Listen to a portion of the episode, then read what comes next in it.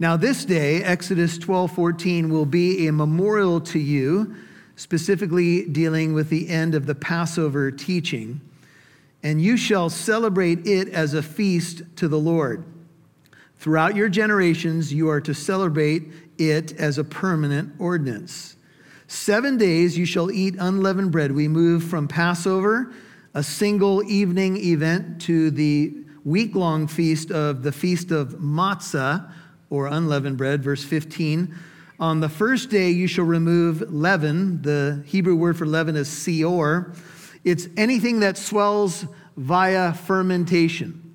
And so it's the swelling of bread by fermentation. You are to remove leaven from your houses, for whoever eats anything leavened from the first day, that's the first day of the feast, until the seventh day, that person shall be cut off from Israel. All yeast must go from all houses. Now, all the year long, even in Israel and of course in our lives, we enjoy leavened bread. How many of you enjoy a nice piece of sourdough toast? Come on, can I get a witness? Put it in the toaster, some butter on that baby. Oh, yeah. Makes me want to praise the Lord. There's nothing wrong with leavened bread. There's nothing wrong with a pizza dough. Come on, right? However, during this week long feast of the Feast of Matzah, all leaven was to be eliminated from all houses within the nation of Israel. And the, the Feast of Matzah followed the night of Passover. Now, some of you are thinking about the timing of all, all this, and here's the way the Jewish day works the Jewish day begins at sunset. So when Jesus gathered with his apostles on the night before he died, he had a Passover meal with them on Passover. Now, as the day went on, because the Jewish day begins in the evening, the Passover lambs then died at twilight. Many believe three in the afternoon, but you could consider like the time of sunset, which commenced the next Jewish day, leading right into the feast of unleavened bread. Everybody with me? Shake your head. So, uh, you know, we, we uh, in consideration of the Feast of Unleavened Bread, we are eliminating all donuts from the uh, area outside for the next 30 days. Just kidding. I know some of you would be devastated by that, me personally as well. But notice, it's a seven day feast following the one night of Passover. And it is the feast of matzah or unleavened bread. Let me show you a quick photo. So, in Jewish homes all around the world, and this would happen way back in history and even today, the father of a home would take a feather and they would kind of make a game of it with their kids, and they might put a couple of pieces of crust of a bagel or something like that. And they would begin to search the house for pieces of leaven. And what they would do is the dad would take a feather, they would take a wooden spoon, they would sweep, they wouldn't touch the leaven, but they would sweep the leaven onto the wooden spoon. They would then take what they had collected and wrap it in a linen garment and take it out to a communal bonfire. This is that something that happened in the history of Israel. Now, let's go to the next photo for a second. So, within the Seder meal that happens today in Jewish households, they still do this. They will sweep out the leaven out of their house and during the Passover Seder meal, they have something called the afikomen. The afikomen is actually a Greek word, and Jewish scholars are not exact, exactly sure how this migrated into the feast of Passover. But what they do towards the end of the Passover meal is they take this three station linen garment, which just has pieces of matzah in it, and they take the center piece of the matzah out and they wrap it in a piece of linen and they hide it until the end of the Passover meal. And then they give a reward to the child who can find that center piece of matzah. Now, what's interesting about the look of matzah, you can notice as you look up here that it has pierce marks in it and it has burn marks in it. Jesus was pierced for our transgressions. By his stripes, we are healed. And Jewish scholars are not even sure why the matzah looks the way that it does or why that centerpiece gets removed during the meal. But what we have is an early hint of the Trinity migrating into the Seder meal Father, Son, and Holy Spirit. And it is the middle piece that is taken out, wrapped in a linen cloth. Jesus died, and what was he wrapped in? A linen cloth. And then he rose three days later. So within the Seder celebration and the symbols of the matzah is the person of Jesus Christ. And what we have now is we're moving from Passover, the single evening event, to the Feast of Unleavened Bread. And really, they migrated together in such a way that you, the Jews would really not separate the two. They really went hand in hand. Now, the blood of the Lamb speaks of our salvation. When the blood was applied to the houses, God said if he sees the blood, he would pass over. We are saved by grace. All the Israelites had to do was apply the blood. We'll talk a little bit more about that in a moment. And their house was protected. So, Passover is a picture of our, of our salvation. Unleavened bread, that feast is a picture of our sanctification. What does that mean? After we get saved by grace, one of the things that we're supposed to do is regularly sweep the leaven out of our houses. Now, leaven becomes a symbol of evil in Scripture. In fact, in Mark 8:15, if you're taking notes, Jesus was giving them orders and he said, Watch out, beware, Mark 8:15, of the leaven of the Pharisees and the leaven of Herod. The leaven of Herod was his immoral, corrupt conduct. The leaven of the Pharisees was false doctrine, religious pride, you name it. And what's interesting is that in the life of Jesus during the Passover, Jesus did something that's commensurate or in fitting, fitting with the Feast of Unleavened Bread. Let's take a look. We're going to turn to the Gospel of Luke. You can hold your place in Exodus. And Jesus is riding in during Passover week on what we know as Palm Sunday or the triumphal entry of the Lord Jesus Christ, Luke 19. Twice in his ministry, he cleansed the temple. One at the beginning of his ministry, John chapter 2, and then one in the final week of his earthly ministry. Here we're looking at Luke 19. Jesus coming down the Mount of Olives, verse 38, Luke 19. The people acclaim him. They've gathered for the Passover and they say, Blessed, quoting Psalm 118. We're in Luke 19, 38. Blessed is the King who comes in the name of the Lord. Peace in heaven and glory in the highest. And some of the Pharisees and the multitude said to Jesus, Teacher, rebuke your disciples. Don't let them sing messianic songs to you.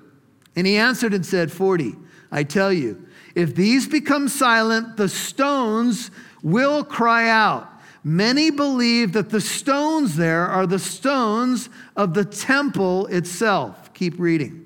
And when he approached, he saw the city, Jerusalem, and he wept over it and he said, If you had known in this day, this is the feast, uh, this is lamb selection day, when you would select the lamb, keep it all week into your household. If you had known in this day, even you, the things which make for peace. By the way, there was even a prophecy in Daniel 9 that predicted the riding in of the Messiah on the triumphal entry to the day they should have known the day. They, they followed this calendar for 1,500 years before the Lamb of God arrived on the scene.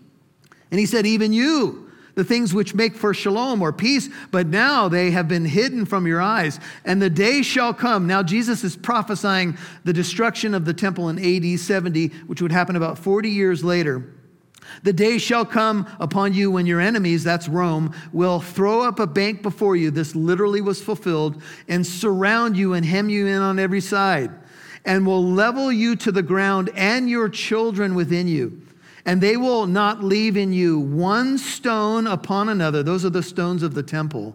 This was literally fulfilled because you did not recognize the time, God's calendar, of your visitation. And he entered the temple, and what did he do? He began to cast out those who were selling, turned over the tables of the money changers, got them out of there, and he said to them, It is written, My house shall be a house of prayer, but you have made it a robber's den. Brethren, Jesus was sweeping the leaven out of his father's house. In perfect fulfillment of the feast of Passover, he was getting the leaven out of there. What was the leaven that was going on in the temple area? Religious pride greed. They would do something like this. You'd bring an animal, you'd bring a lamb. You'd say, Is my lamb acceptable? Someone would check it in the leadership and say, Oh, I'm sorry, it doesn't pass the test. But for three easy payments of $199.99, you can buy a lamb approved by us and then you can sacrifice it and be in good standing with God. And they were making money hand over fist. And Gentiles and Jews were coming from everywhere, and they were coming to seek the Lord during the feast. And the people were being ripped off. And rather than it being a house of prayer, it was a house of merchandise. And Jesus swept the leaven out of his father's house and said, No, you will not do this, especially during Passover week. And he swept it out. And this is what Jesus did in his ministry. And Paul, picking up this theme, if you turn over to 1 Corinthians, which is a little bit more to your right, he picks up this theme in an early young church, the Corinthian congregation. They had some cool stuff going on, but had a lot of division, a lot of kind of confusion about doctrine. 1 Corinthians chapter 5. And they had a man in the fellowship, sadly, who was up to some very immoral behavior. In fact, he had an intimate relationship with his father's wife. And the Corinthian congregation was not doing anything about it. They were waving the banner of grace rather than dealing with this individual. And here's what Paul says He says, Your boasting, 5 6 of 1 Corinthians, is not good. Do you not know that what? A little leaven, that's all it takes, is a little leaven leavens the whole lump of dough. And then he says, Clean out the old leaven, there's our title that you may be a new lump. Look at your neighbor and say, You're a new lump. No, don't do it. That kind of annoys me when preachers say, Look at your neighbor and say this. Don't do that. You can say it later. You're a new lump. Anyway, never mind. Just as you are in fact unleavened. Look, you're unleavened because of the blood of the Lamb. You're, you're sinless in God's sight. You're unaccusable before the Father. Here's the good news positionally, you are unleavened. You're forgiven. God doesn't see you in your sin anymore. He's not counting your sin against you because Christ, our Passover, here's the imagery of the Passover in the New Testament, also has been sacrificed. So there's our salvation by grace alone. But notice, here's sanctification. Here's being made more holy. Let us therefore celebrate the feast. Some believe this is the feast of Passover. Some believe it's uh, the idea of communion or the Lord's Supper. Not with the old leaven nor with the leaven of malice and wickedness, but with the unleavened bread of sincerity and truth. Now, in the case of the Pharisees, there was religious pride and elitism and not having a heart for God or the people who were hungry to know God. In the Corinthian congregation, there was an individual up to immoral behavior. And he had become leavenous. He had become leaven that was permeating the other people. And sometimes, here's some application we have a leavenous person in our lives. Uh, the modern way to say it is someone's toxic, right? And it is hard sometimes to know how to draw those boundaries. What do we do when we have a Christian friend who's pulling us back towards the world, claiming to be a believer, but a constant drag on us and sometimes maybe leading us to things that we shouldn't be doing? We need to consider those relationships. And the church had to look at this particular individual. And Paul tells them, get rid of the leaven. And Paul, essentially, to sum up the other verses, says, boot the guy out of the church. Get him out of there because he's affecting everybody. A little further in your Bibles to the right, Galatians is ahead of us. You, you pass up Second Corinthians, you get to Galatians. This is a doctrinal issue now in the Galatian church. Look at chapter 5, verse 6. Paul's been dealing with a false gospel uh, among the Galatian churches, and he says, In Christ Jesus, 5 6 of Galatians, neither circumcision nor uncircumcision means anything but faith working through love. Uh, we can talk about the negative. The negative is to sweep out the leaven. Here's the positive. Why don't you put a little bit more love into the situation? Get the leaven out, put the love in. Rather than holding on to bitterness, rather than holding on to all the stuff that we can allow to leaven others, to spread to the whole lump of dough, how about we put some love in? How about we become the positive person who decides to reach out to others and pray for others and say, you know what, I'm going to be a positive influence, not a negative one. Paul says, You were running well. Who hindered you from obeying the truth? And then he says, This persuasion did not come from him who calls you. Here's the image once again a little leaven leavens the whole lump of dough. I have confidence in you, in the Lord, that you will adopt no other view. Don't hold to this false doctrine. But the one who is disturbing you shall bear his judgment, whoever he is. The Lord's going to deal with this guy. So, this is the image of the leaven and the Feast of Unleavened Bread, all the way back to the book of Exodus, if you will, both Old and New Testament. As the Jews were to celebrate the Feast of Matzah, they were to sweep out the leaven out of the corners of their households. The dates of the feast are given in Leviticus 23, verses 5 and 6. Just write it down for your notes. In the first month, on the 14th day of the month, at twilight is the Lord's Passover, Leviticus 23, 5. And then verse 6 says, Then on the 15th day of the same month, there is the feast of matzah or unleavened bread. To the Lord, for seven days you shall eat unleavened bread. If you're interested, let me reiterate that all the feasts of Israel from the spring to the fall are all listed in Leviticus 23, beginning with Passover and going all the way to the Feast of Tabernacles.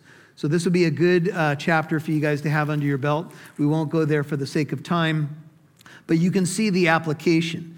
We're to make a clean sweep of our lives. Uh, sometimes at the ball game, if you uh, have a team that you like, Dodgers should be your team. Uh, so let's just say that a some of you are just rebels. We'll talk later about you know that angelic team in Anaheim. Anyway, never mind. But they do have a good player, Shohei Ohtani. Oh man, that guy's good. But anyway. Um, so if you're there about to sweep a team, people will bring brooms to the game, right? and it's kind of like we're going to make the clean sweep. Well, that's what we want to do in our lives. We want to sweep out all the leaven in response to our salvation, not to get ourselves saved, but because we are saved and we want to be vessels fit for the master's use. So, leaven can be subtle. Things can kind of sneak into the corners of our homes and our lives. And sometimes, you know, all of a sudden we realize that something has been swelling in the corner, so to speak. It's been fermenting, it's been spreading to other people. And that's how the world works. And so on this feast, there's some, some more instruction. This is 12, 16 of Exodus. On the first day of the feast, you shall have a holy. The word holy is kodesh. It means a sacred assembly. The word assembly I gave to you last time is mikra, M I Q R A. It's a calling together, it's a summoning, and it has the idea of a rehearsal or a dress rehearsal. And another holy or sacred assembly on the seventh day. Notice, no work of any kind at all shall be done on these two high holy days within the feast. They fall on the first and seventh day of the feast, except what must be eaten by every person, that alone may be prepared by you. So within the seven day feast of Matzah are two high days. They are called sacred assemblies. And if you break down the Hebrew word, it has the implication of a rehearsal. If you've ever been invited to a wedding, let's say you're part of the wedding party, they will do a rehearsal often before the ceremony. What's the purpose of a wedding rehearsal? It's to get people in the right positions. You know what you're going to do, who's going to say what. You're going to be here, we're going to stand like this. For 1,500 years, the Jews did dress rehearsals leading up to the Lamb who would finally arrive, Jesus, and take away the sin of the world. Every year, when they killed the Passover lambs, when they ate unleavened bread for a week, it was anticipating the arrival of the Lamb of God who takes away the sin of the world. And within the feast, two sacred assemblies, two times to have a day uh, committed to worship. Now, here's the application for us. What's the Lord ask of the modern church? He says, Don't forsake the assembling of yourselves together, as is the habit of some. Now, we are not under the law, but certainly God deserves a couple of hours a week from believing Christians, does he not? And I think he deserves much more. And, and I have heard all the weak excuses, and I'm not talking about people who have to work on Sundays. Some of that's out of your control. But for professing believers to say you can't give God two hours a week in worship, dedicated worship, to lead your families, gentlemen, to the Lord, to me, I don't get it. I don't get it. And even though we are under grace, I don't know why anyone who names the name of the Lord does not want to gather in sacred assembly with the people of God. For in you know some churches you go to, it'll be an hour. Living Truth, it's typically three hours. We all, we all understand. You can see the pain look on some of your faces, but anyway. Now, notice these days, these high holy days, were not to be treated as normal everyday events. They summoned the people of God and they said, No work. These days are about worship, they're about commemoration, they're about gathering in His name. Maybe a good way to think about this is communion time. Paul writes in 1 Corinthians 11 26, as often as you eat this bread, the matzah, and drink the cup, the juice, you proclaim the Lord's death until he comes. When we gather in sacred assembly, we are making a proclamation. We are saying Jesus Christ is coming again. And we participate in something Jesus transformed into the Lord's Supper. That is the elements of the communion or the uh, Passover meal. And so you shall observe the first, the, excuse me, the feast of unleavened bread, 17. For on this very day I brought your hosts, if you have an NIV, your divisions, New King James, your armies out of the land of Egypt. Therefore, you shall observe this day throughout your generations as a permanent ordinance. Now, we haven't even gotten to the actual Passover event yet and the death of the firstborn, but they're going to leave Egypt on the first day of unleavened bread. And God says, I want you to mark this day. This is the very day that you left in your divisions or literally in your hosts. By the way, hosts and divisions and New King James armies is probably best translated armies because the Jewish people had to leave Egypt in haste. They couldn't let the bread rise, they had to leave quickly, but they had to be prepared for battle because in Exodus 17, they are going to battle the Amalekites. They had to leave as God's army. Brethren, here's the application for us. We're saved by the blood of the Lamb. We got to sweep out the leaven. And we have to be prepared for battle. Because even though we're saved by grace, we have a spiritual battle. We have an enemy prowling about like a roaring lion, seeking someone to devour. And we have been given the armor of God. And though we are saved, we still have to put on the armor. Amen? Because we got an enemy that wants to undermine our faith. He wants to stumble us, he wants to undermine churches and marriages, and he's very much on the prowl. And so we must remember. We're called together to remember and celebrate. Let me show you an interesting verse. This is in the book of Numbers. So you got Exodus, Leviticus, Numbers, chapter 33. This is a little bit to your right. This is what this is a record of the different places that Israel journeyed, recorded after the fact in Numbers 33. Take a look at verse 1. Now, these are the journeys of the Starship Enterprise. Oh, I'm sorry, no, that's not the correct reading. But you all know that Leonard Nimoy, uh, by the way, was a Jewish man. And it's interesting, Leonard Nimoy uh, used a symbol in uh, Star Trek, and this is what it was. And he said, Live long and prosper. Do you know that they found these symbols, this symbol on Jewish graves in many different places? And the high priest, when he would pray the Aaronic blessing, I have trouble with this hand doing it. This is how he would pray the blessing The Lord bless you, the Lord keep you. This was the position of the fingers. I've heard uh, Leonard Nimoy in the past um, document people feeling a tug to go back to Israel and checking their DNA, even in the last 10, 20 years, feeling a tug to go back to the Holy Land, which is interesting. These are the journeys of the sons of Israel, Numbers 33 1, by which they came out of the land of Egypt by their armies. There's that word armies. Under the leadership of Moses and Aaron. Moses recorded their starting places according to their journeys by the command of the Lord, and these are their journeys according to their starting places. They journeyed from Ramses, 33.3 of Numbers, in the first month. That's the month of Abib. That's what we've been studying, or Nisan. On the 15th day of the first month, that's the beginning of unleavened bread. On the next day after the Passover, the sons of Israel started out boldly in the sight of the Egyptians. Notice, while the Egyptians were burying all their firstborn, whom the Lord had struck down among them. The Lord had also executed judgments on their gods. Then the sons of Israel journeyed from Ramses and camped in Sukkot. It's interesting, and this is an image that is forever etched in my brain Exodus 12, that as Israel's going out and they've collected the, uh, the jewelry and all, all that uh, the Egyptians gave them, as they're marching out triumphantly in song, I'm sure, in celebration, the Egyptians were doing this.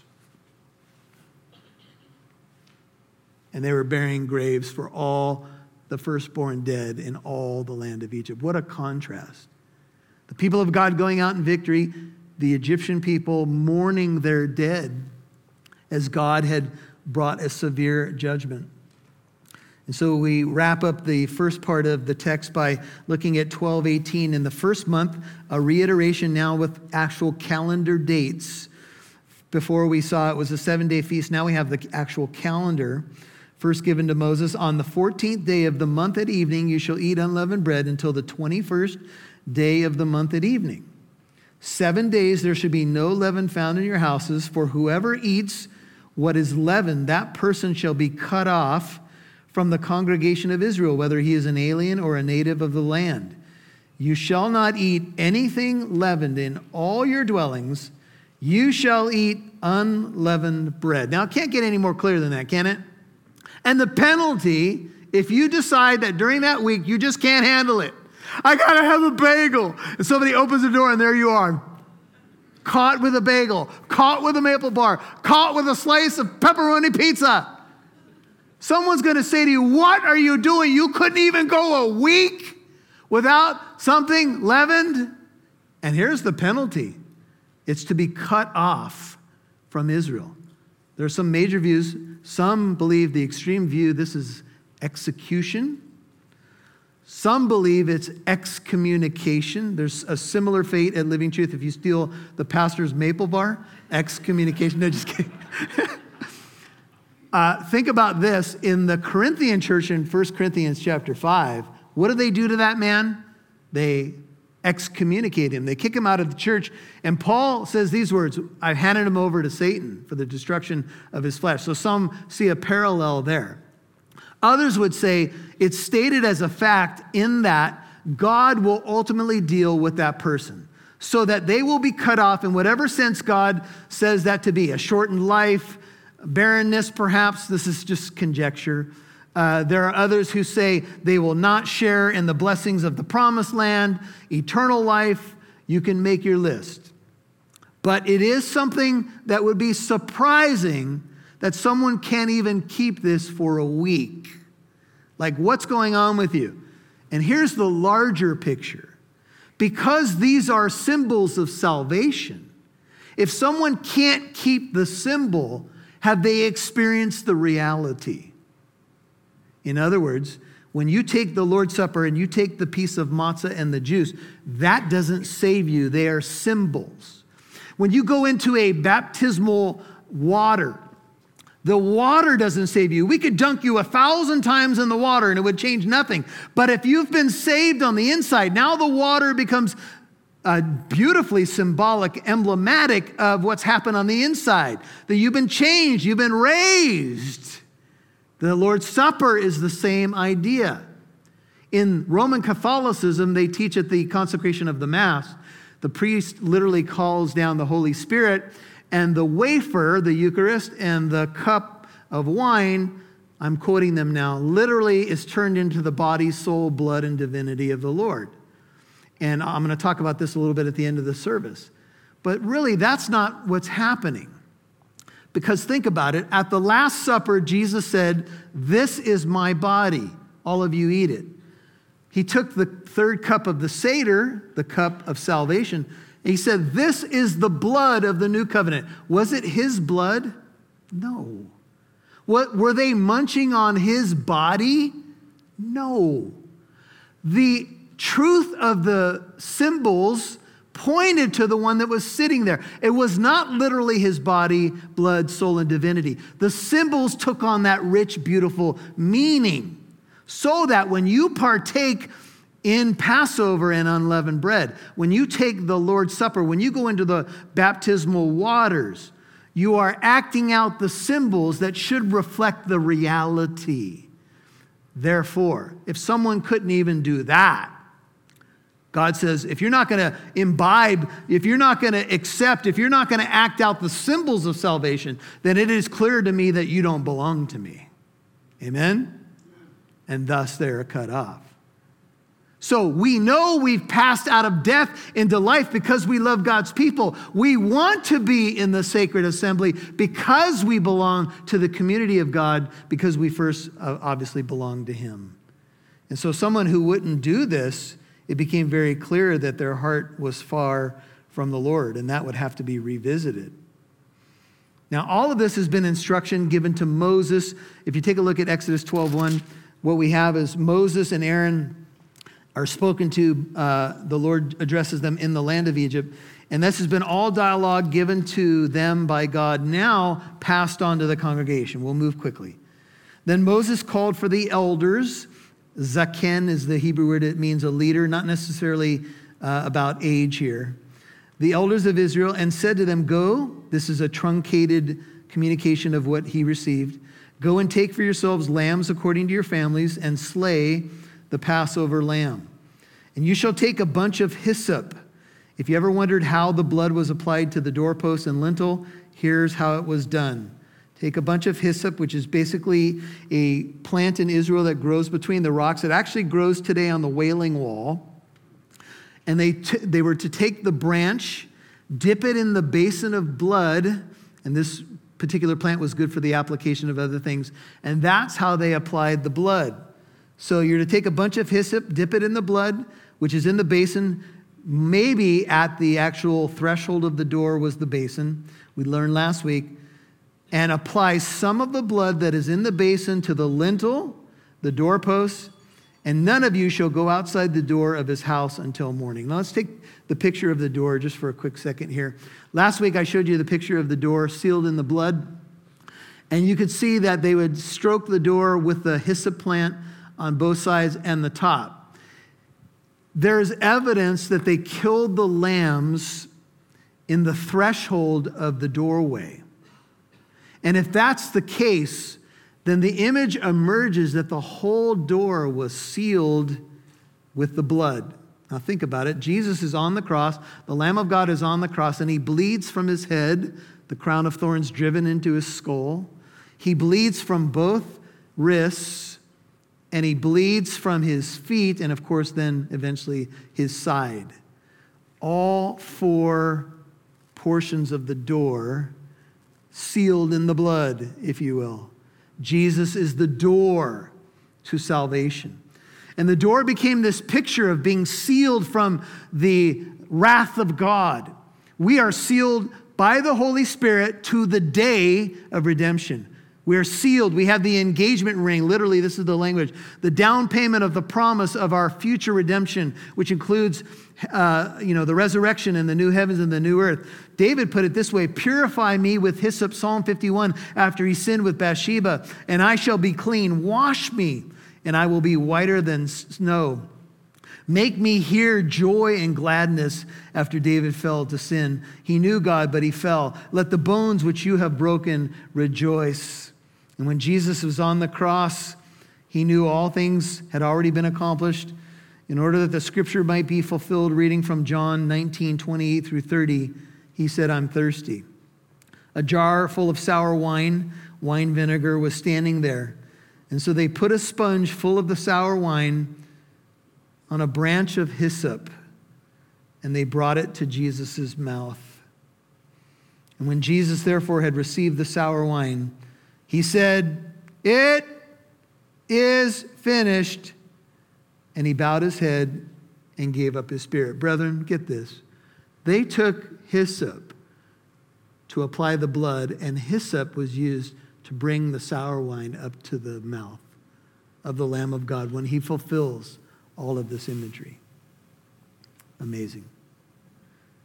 For the Lord will pass through to smite the Egyptians, and when he sees the blood on the lintel and on the doorpost, 23, the Lord will pass over the door. That's where we get the idea of Passover. And will not allow the destroyer to come in to your houses to smite you. Notice, Bible students, you have the Lord in all caps. That's Yahweh, twice here in verse 23. And someone described as the destroyer, which many scholars believe is a separate entity from the Lord. The Lord will not allow the destroyer to come in. Now, some people have said, well, maybe the destroyer is some sort of death angel or something like that. But there is a consensus of scholarship, at least that I've read, that believes that this, the destroyer is indeed a separate entity, get this, and identify him as the angel of Yahweh. Now, the angel of Yahweh is the voice that speaks to Moses from the burning bush and is essentially indistinguishable from God proper, if you will so that the angel of the Lord is God. Most scholars believe the angel of the Lord in the Old Testament is Jesus before he's named Jesus and born in Bethlehem, the second person of the Holy Trinity. Get this. If that's true, if the angel of Yahweh is the destroyer, every door that he sees with lamb's blood, he does not go into. He doesn't go in to destroy.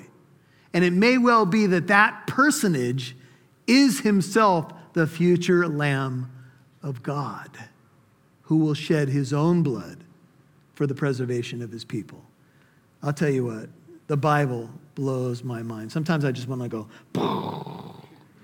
because I don't even know how to walk those thoughts out about what that might mean to him and his mind. But when I see the blood, I'll pass over, the destroyer won't come in. And you shall observe this event as an ordinance for your children, for you and your children forever. And it will come about when you enter the land which the Lord will give you, as he has promised that you shall observe this rite. This is a permanent, this is kind of like a pre evangelism for uh, all the people of Israel to point to the coming Lamb of God. And it will come about when your children will say to you, what does this rite mean to you? Why do we have Passover? Today it's like this Why do we have to go to church? I said that this morning to my wife. Why do I have to go? No, I'm just kidding. I didn't say it. do we have to? Do we have to? No, we get to. And let me tell you what the Lord has done for me before you were born, son, daughter. I got down on my knees and consecrated this house to the Lord. You ain't paying rent as far as I can tell. And and here's what we did the Lord saved us. The Lamb of God applied the blood. Do you know that? Here's the deal the, the blood of the Lamb, our part is to apply it. That's faith. We're saved by grace through faith. We've, we've got to apply the sacrifice. And that's happened. And He sealed our lives. That's why we go to church. That's why we do what we do. That's why we share our faith. That's why we tell of the good news that God sent His Son because He loves us. Amen? That's, this is who we are. It's not something we do, it's who we are. He spared our homes. This is a Passover sacrifice, 27 to the Lord, who passed over the houses of the sons of Israel. He saved us in Egypt when he smote the Egyptians. He spared our homes. We're saved by this great salvation. And the people, notice their response. They bowed low and they worshiped. I don't know when the last time is that you maybe got down on your hands and knees, maybe in response to God's word. But the people got down, man. They bowed low. When they heard all this, they bowed low and worshiped. And then the sons of Israel went, final verse, and did so just as the Lord had commanded. They followed the Lord's command. It came through Moses and Aaron, but it was God's word, and they did what they were told. They bowed low and worshiped, and then they got up and they did what they were called to do. James says, if we hear the word of God and we don't do it, this may be hard to hear, but this is the truth. We're self deluded. If we hear these teachings and we don't obey God, and look, we're all in process and we're all trying to sweep out leaven, and it's a battle. But the people got up from worship and they said, Now we're going to do what God's called us to do on Monday, on Tuesday, on Wednesday, on Thursday. Some final thoughts for you. When Jesus was teaching in John chapter 6, he gave he fed the 5,000, and there was some talk about him doing a sign. And a discussion began to emerge about the idea of manna, which God would provide in the wilderness. And Jesus responded and he said, It wasn't Moses who gave you the manna from heaven, it was my Father. And he began to point a connection between the manna and himself. He said, I'm the living bread that came down out of heaven. And the what I'm going to give for the life of the world is my flesh. And then he said these strange words. He said, Unless you eat my flesh and drink my blood, you have no life in you. And to make it even more complicated, he said, My flesh is true food indeed, and my blood true drink. And I tell you, unless you eat the flesh of the Son of Man and drink his blood, you have no life in you. He's talking about eternal life. And it's perplexed people and it's brought out some strange views about what communion is. But then he goes on to say, this is very important. John 6 63, he says, The words that I've spoken to you are spirit and they are life. Translation, don't take me literally. I'm not asking you to come and gnaw on my flesh. I'm giving you Passover, Exodus pictures so that you can know that I am the truth and I've come down to save you. And do you know what happened? On that very day, many of his disciples, John 6 66, ironically, the verse is John 6 66, on that day, walked with him no more. They said, This is a difficult teaching. Who can listen to it? He's talking about his flesh and his blood and they didn't make the connection, and many walked away. And Jesus turned and looked at the 12 and said, You want to go too? And Peter said, Lord, where else are we going to go? You alone have the words of eternal life. And Peter might speak for a lot of us saying, I don't get everything you say, Lord. Some of this stuff, woo! right? But I know I've watched enough to know that you are the life giver. Father, thank you for your Son. Thank you for the Lamb of God that takes away the sin of the world. Thank you that he takes away my sin. Thank you for the Feast of Matzah, which points to his beautiful perfection. And thank you that his blood and his perfect life have been transferred to my account by faith. And simply by applying the blood, to use the image by believing in the Lord Jesus Christ, we're saved. And you apply his death, his resurrection, his perfection to my life. And I'm saved. And in response to that great salvation, which is a gift, we cannot forget it's a gift, you call me to sweep the leaven out of my house, to sweep the leaven out of my life. Father, I want to pray that you'd forgive us for the leaven in our lives the leaven in our country because we've sinned against you, Lord. And as many good things as we could count, many blessings that you've given to America, we have sinned against the holy God. And we need to repent of that sin and get back to our foundations. Help us to sweep out the stuff that doesn't belong there. And it's got to start with your people who are called by your name. Would you forgive us? Would you cleanse us, Lord? Would you help us to celebrate? We're a people of celebration. We want to celebrate the feast, but we want to do it with sincerity and truth and not phony maliceness and wickedness. Help us to be a pure people, Lord. I know some in this room are brand new Christians, some are many years in the Lord. Wherever we are on that spectrum, would you help us to be true to what you've revealed to us and what we're learning? Help us to sweep out the leaven and replace it with love.